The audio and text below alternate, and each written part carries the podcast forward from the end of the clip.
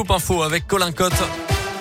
Bonjour Colin. Bonjour Mickaël, bonjour à tous et à la une de l'actualité. Aujourd'hui, incapable de prendre conscience de ces actes, voilà les mots de plusieurs avocats des parties civiles hier au procès de Nordal Lelandais.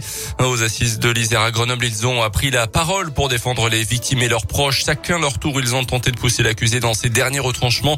À travers leur plaidoirie, les avocats ont aussi fait vivre le souvenir de la petite Maëlys, une fillette de 8 ans heureuse et pleine de vie jusqu'à cette terrible nuit du 27 août 2017 où tout a basculé d'une fête de mariage. Nordal Lelandais jugé pour le meurtre de Maëlys sera fixé sur son sort demain. En attendant, l'avocat de la mère de la fillette, maître Fabien Rajon, s'est adressé au juré.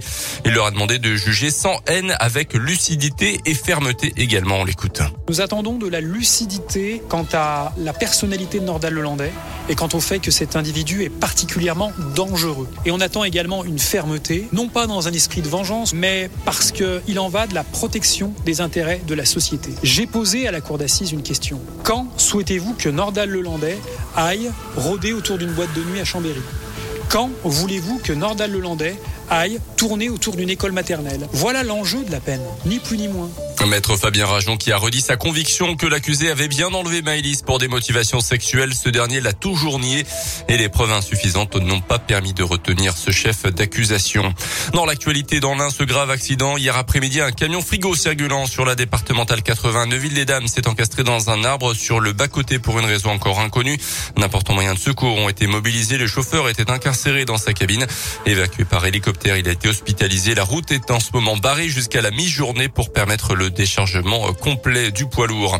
Un conducteur sous l'emprise de stupéfiants condamné à deux ans de prison dont la moitié avec sursis cette semaine. L'autre moitié étant aménagée en détention à domicile. Euh, fin août à nuit, il avait coupé la route à une moto en sortant d'un chemin sur une départementale. La passagère du deux roues avait été sérieusement blessée. Le pilote n'avait quant à lui pas survécu à ses blessures. Euh, le véhicule euh, du prévenu n'était pas assuré. La carte grise pas régularisée non plus selon le progrès. Dans l'actualité également, quel avenir pour la France au Mali? Emmanuel Macron doit annoncer le retrait des 2000 militaires de la force Barkhane qui lutte contre le terrorisme depuis des années dans le secteur. Ils doivent être redéployés dans les pays voisins. Une décision qui intervient après que la junte malienne au pouvoir depuis quelques semaines se soit déclarée ouvertement opposée à la présence des soldats européens sur son territoire.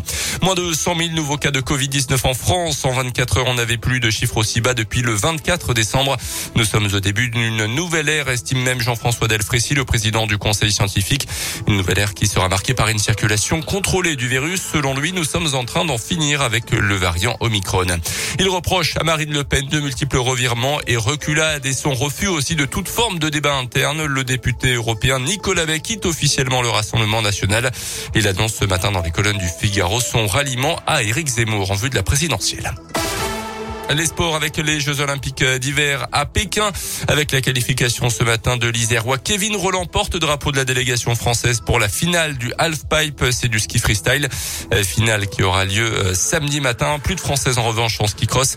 La dernière engagée, Jade Grillaubert, a été éliminée en quart de finale. Et puis sur le combiné en ski alpin, Laura Gaucher termine huitième. Et puis en basket, match, gros match de recoupe ce soir pour la Gielbourg avec la réception des Espagnols de Grande Canaria qui sont leaders. Ça sera à partir de 20 on va plumer les Canaries. Euh, 9h03.